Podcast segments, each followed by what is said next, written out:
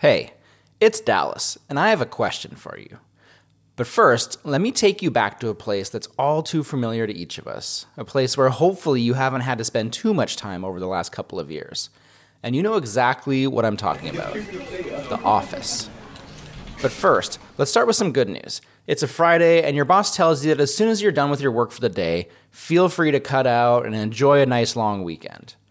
But like any well respected professional, you still want your work to have a certain degree of accuracy, skill, and completeness. So, with this carrot dangled in front of you, you start your day by listing all of the things that you have to do. And by this point, we all know what goes into a typical day in the typical office. So, of course, you'll need to reply to a bunch of emails, make a bunch of phone calls, have some internal meetings with coworkers, fill out some spreadsheets, do a performance review of a member of your team, and complete your portion of a sales deck. Easy enough. So let me ask you the question. Knowing that the quicker you can do all of these things, the faster you can get a cocktail in your hand. So, how do you approach your day to be the most efficient with your time? And I'll give you three options. Would you A, do one task at a time until each item is complete? Do you B, jump between tasks, like sending an email, making a phone call, having a meeting, and then sending another email, and so on? Or C, do you do multiple tasks all at once? Like sitting in that meeting while you're sending those emails, slacking coworkers, and working on that sales presentation. Take a second and consider it. Okay, so if you're the type that focuses on one block of to dos at a time, for example, knocking out all of your emails at once before moving on to the next type of to dos, you're already off enjoying your weekend somewhere. If you're the type that jumps back and forth between tasks, you'll be meeting up with your more focused coworker in just a little bit. And if you're the type that tries to do multiple things at once, like sitting in meetings and doing a lot of other things, it's gonna be a while. So basically, just forget about your shortened day. Oh no. Despite the startling research on this topic and how incredibly inefficient multitasking actually is, the far majority of us are doing it. And some people even say that they're naturally a multitasker and that for them it just works. And they're actually able to do more work when they multitask. But that's actually a lie. They just might not know it yet. And I'll be back to tell you how I know that's a lie. So let's take a break and then we'll dive in. This is Dallas McLaughlin, and you're listening to Unconsidered, the podcast where we get inside the mind of the modern entrepreneur, business owner, and marketer. Greed, for lack of a better word, is good. If you don't know which door to open, always account for variable change. There is a zero percent chance. You dropped 150 grand on a fucking education could have got for a dollar fifty in late charges. Tell me something I don't already know. Come on, we just made the deal of our lifetimes. We should celebrate. We're in a completely fraudulent system. É fugazi, fugazi, it's a wazi, it's a woozy, it's a fairy dust. It doesn't exist. The question I opened this episode with is based on a few different experiments that we'll talk about, but it's mainly based on the work by Todd Braver, Jeremy Reynolds, and David Donaldson. In 2003, Braver, Reynolds, and Donaldson published an article titled Neural Mechanisms of Transient and Sustained Cognitive Control During Task Switching. Huh? Okay, I know that's a lot to tackle. Essentially, what they did was divide respondents into three different working groups. One group was given a single set of tasks to complete in a repeating manner. For example, numbers would flash on a screen, and this group had to document those numbers as fast and as accurately as they could. These were the single taskers. Another group was asked to perform varying tasks, but in dedicated blocks of time. This is known as task switching. For example, they would spend a defined amount of time doing the documentation of numbers flashing on a screen, then they'd do a full switch and perform a new task. For example, this new task could be documenting colors that flashed on a screen. Then they'd switch back to documenting numbers and so on. But they were always focused on one type of task at a time. This group is considered the task switchers. The last group was asked to do both types of tasks, but intermixed with each other at random. Sometimes they'd see a number flash on the screen, sometimes it was a color, sometimes the elements even appeared in different places on the screen. And based on what they saw, they had to document their findings in the appropriate place. These are the task mixers. Then they measured each group's performance in a few different areas, such as response rates, which is you know how quickly the respondent reacted and made the documentation when the number or color flashed on the screen. They measured error rates, or in other words, the accuracy of the documentation. And lastly, they measured which group completed their entire project the fastest when each group was given the same total number of items to document. What they found is that the single taskers were better in every measurement. Compared to the single taskers, members of the task switcher group had a 17% higher error rate and were 8% slower in their response rates. So even when the task switchers could predictably switch between tasks and focus solely on that task while switched over, they were still prone to making more errors and they were overall slower with their responses. This increased slowness to react and these additional errors are summed up and referred to as a switching cost. A simple example of a switching cost is the time it takes you to remember where you left off on one task when you switch back to it from a different task. And then another type of cost is in the overall ramp up time it takes you to get back into the flow of the task that you switched back to. And these switching costs compound throughout the day as you're working on one task, and then switch over to check a new email, and then you switch back to a task, and then you get a Slack message from your coworker, and you switch back to the task again, and then a coworker walks up to your desk and hits you with the classic, Hey, got a sec? and it gets even worse for the mixed taskers, the group that was shown and asked to respond to items seemingly at random. This group had a 46% higher error rate and a 14% slower response rate compared to the single task group. So theoretically, you could say a mixed tasker's work is half as good as a single tasker due to that 46% higher error rate. And it takes them far longer. For every one hour of work done by a single tasker, it takes a mixed tasker eight extra minutes to do the very same amount of work when they're juggling multiple tasks. Spread out over an eight hour workday, that's 64 extra minutes of work required to do the same amount of work a single tasker completes in eight hours. An extra hour of work every single day to do the same amount of work while also taking on the 46% higher error rate. And over a month, that's roughly 21 extra hours of work or three full working days a mixed tasker is committing themselves to due to their inability to focus their attention on a single task at a time. And this research was based on simple tasks, like documenting a number on a screen. As the complexity of the tasks increase, naturally the switching costs increase as well. So, what causes this overall slowdown in our work as tasks become intermixed and as the complexity of what we're working on increases? Think of your brain a little like a computer or your cell phone. Despite the massive leaps in computing power that we've seen over the last decade, as we open more applications and open more tabs in our browsers or download multiple attachments at once, each additional item we ask our devices to do comes at the expense of all other tasks that are running. Can they all run at once? In many cases, yes. But could each individual task or download be completed faster if that was the only thing you were asking your device to do? Definitely. Your brain's also a bit like your home's Wi Fi network. The more devices trying to use your Wi Fi, the slower each device's internet speed is due to the network's limited bandwidth being spread across the network rather than one device getting all of the bandwidth it needs. The human brain, as evolved as it is, physically lacks the architecture to perform two or more tasks simultaneously. If you asked a much smarter person than me, someone who knows the brain science of it all, they'll tell you that the building blocks and the systems that give us our most basic mental functioning, basically the wiring of our brains, just can't do it. We literally can't multitask. We can do one task and then completely stop doing that one task and do another task. We can switch between tasks, but we can't do two at once.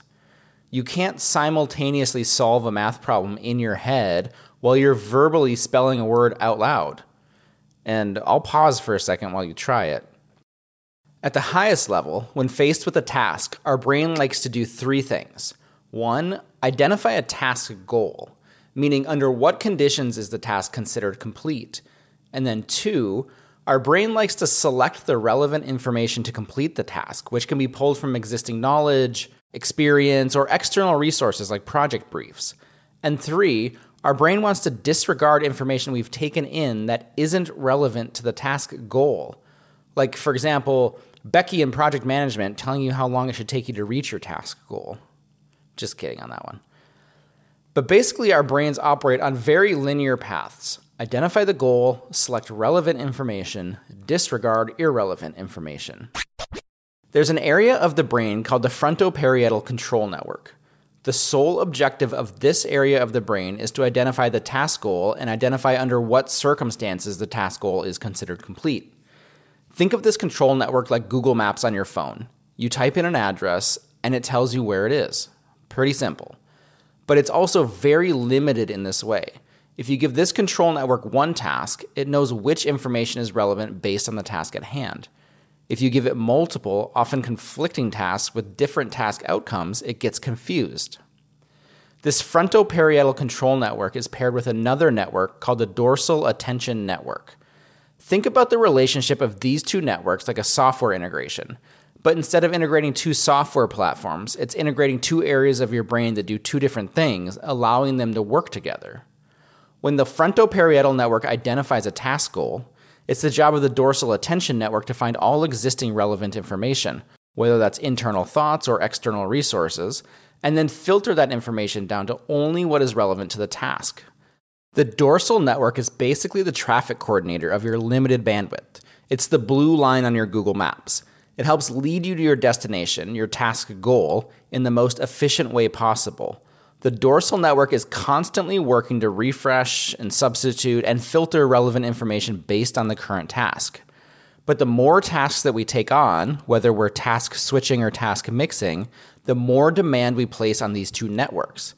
As we mix tasks, we're creating competing information streams of relevant and irrelevant goals and information. We're asking our frontoparietal control network to identify multiple task completion states. We're simultaneously asking our dorsal network to find relevant information and filter out irrelevant information for multiple tasks at the same time. But what's relevant information for one task, meaning you're asking your brain to retain it, is often irrelevant information to another task, and vice versa. This naturally puts our brains in a state of high load. The more complex the tasks are, the higher the load. And when we put these networks under high load, rather than the frontoparietal and the dorsal networks working in tandem, they begin to work independently. And all of a sudden, your frontoparietal network has a lot of task goals, a lot of destinations, while your dorsal network is trying to filter relevant and irrelevant information for various tasks. And these two networks stop communicating as efficiently as possible, and they can't as effectively figure out which task goals align to which information. This is what causes your work performance to drop. This is why errors creep into your work. This is why you're working 50 to 60 hour weeks and you still feel like you're behind and you feel like your work isn't as good as it could be. And that's because it's not. And this mental massacre is happening to you every single day. So we've identified that there's a significant cost to task switching and task mixing, and we know that this cost comes in the form of the quality of your work, your responsiveness, the length of time you're spending on each task, causing you to work longer days than necessary. But why do we keep doing this to ourselves? Why does this keep happening? Or maybe we should start by asking the question are we even the ones doing this to ourselves? One of the biggest causes of overworked and always distracted employees is also one of the dumbest management trends of all time the open office floor plan. In upper management's ongoing pursuit of always increasing worker productivity and collaboration, it's led many businesses to transform their traditional office spaces into open offices. I suppose the theory of these business owners is that if you put a bunch of young creative people in a building, you remove the walls and the doors, all of a sudden everyone will share their ideas and collaborate with their coworkers and all of a sudden all this innovation and a bunch of brilliant ideas is just going to pour out of their heads. And with fewer walls there's got to be more transparency and accountability. So workers will spend more time working leading to higher productivity. But there's actually no evidence that supports any of this. For example a 2018 study by Harvard measured a bunch of businesses who were transitioning from traditional office spaces to open floor plans. And get this after moving to the open floor plan, on average, these businesses had 73% less in person conversations, which was the very thing open floor plans were supposed to encourage. They also saw these open floor plan employees spending 67% more time using email and 75% more time using instant messaging applications like Slack and Basecamp and email. The businesses took all of their doors and walls away, and the employees' first reaction was to isolate themselves within digital communication channels. And this increase in electronic communication usage has led to more and more notifications, more alerts, more scheduled meetings, and more pointless communication. Partly because it's so easy and seemingly efficient for someone to batch and fire off 10 messages to 10 different people in rapid succession. That might seem like some great efficiency hack, but in reality, all it is doing is making it incredibly efficient for all of us to quickly and easily distract each other with these seemingly harmless little pings and dings. You know that coworker you have who makes the list of all the people he or she needs to message? That list might as well be titled, Here are all the people whose days I'm about to completely disrupt.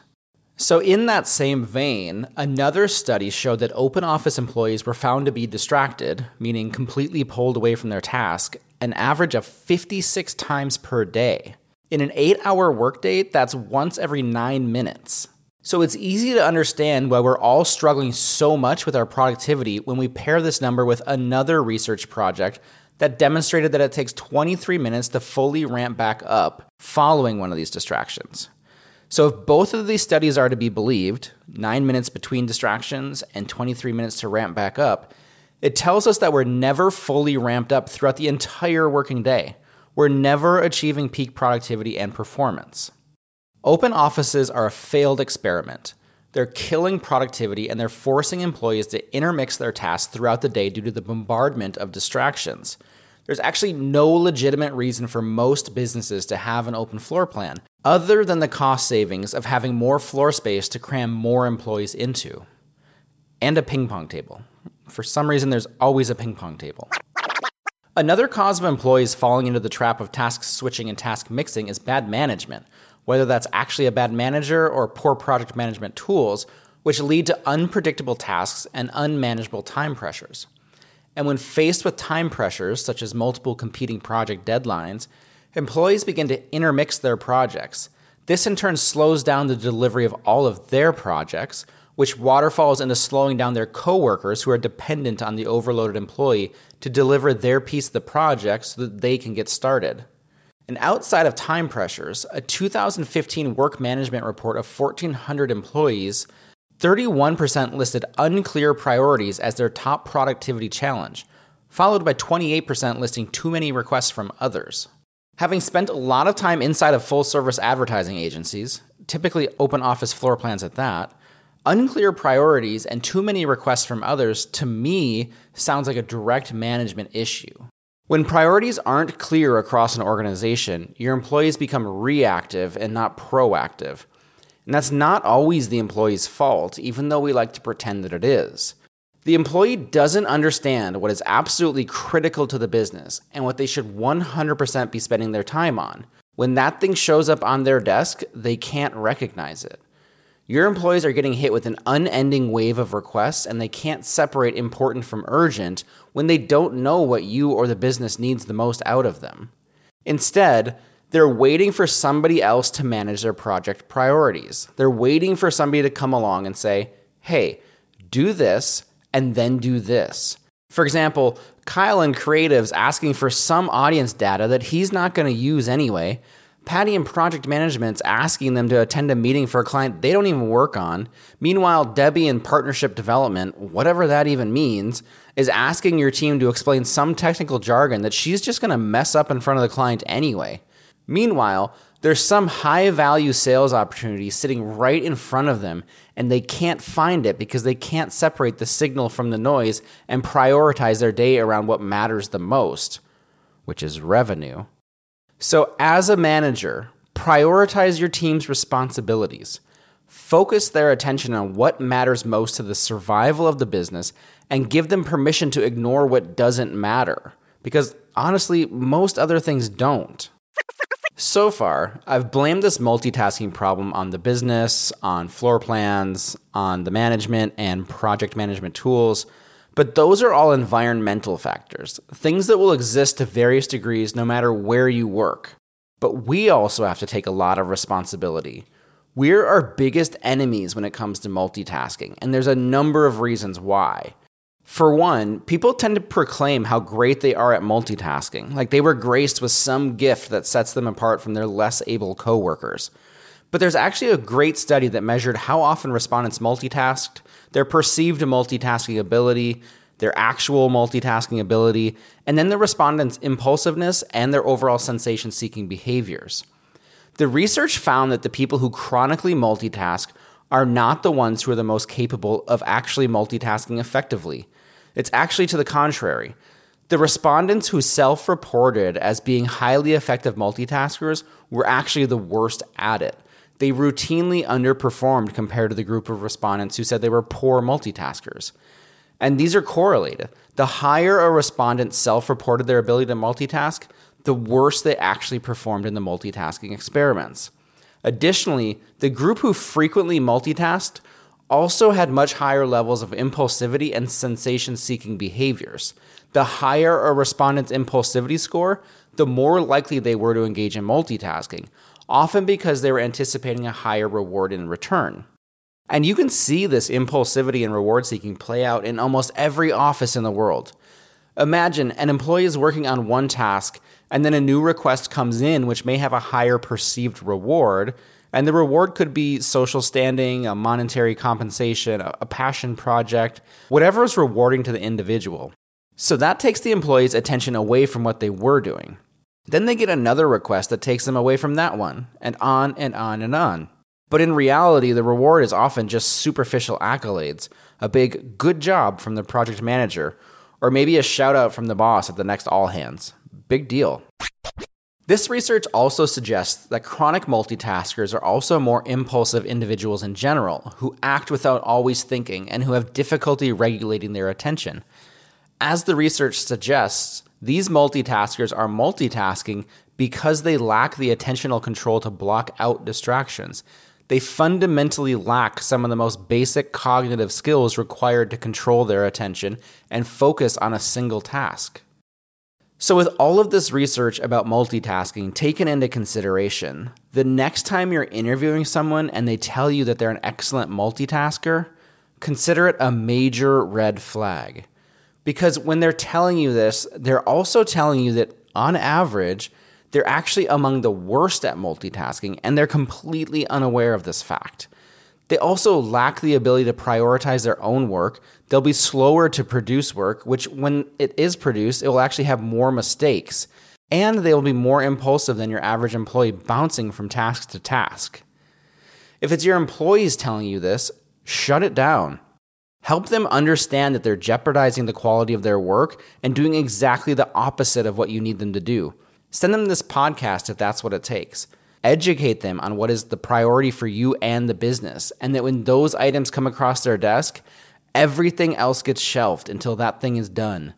Give them the tools and resources to shut down their always distracting coworkers and entirely unhelpful project managers. Because it's your job to help them focus on what matters and to help them block out everything that doesn't matter. And as for you, who are you going to choose to be? Knowing what you know now, are you going to choose to be a multitasker? Are you willingly going to choose to underperform compared to what you're capable of, dragging out all of your timelines, letting others set your priorities for you, getting stuck on this treadmill of never ending workdays? Or are you going to choose to focus? Are you going to choose to remain focused on the single most important item on your list at that moment, the highest and best use of your time? Are you going to remain solely focused on that one thing that makes the biggest impact to your business and not quit until it's done? The thing that when you accomplish it, it moves your business and your professional career forward in a material way. Are you going to be a cog in a wheel or a participant in someone else's race? Or are you going to choose to focus in on your craft and choose to be the best in your field so that you can continue to produce exceptional quality work, the work that your clients deserve and the work they're paying you to do, and deliver it on time and without errors every single time? It takes focus and it takes doing one thing at a time. So, who are you going to choose to be? This is Dallas McLaughlin, and that was another episode of Unconsidered. If you made it this far, thank you so much. That means a lot to me. If you're interested, there's links to all of the research and a full episode transcript at my website, dallasmclaughlin.com. If you enjoyed this episode, please leave a review on your podcast platform of choice and consider sharing it with a friend of yours. Until next time, keep working hard and have fun.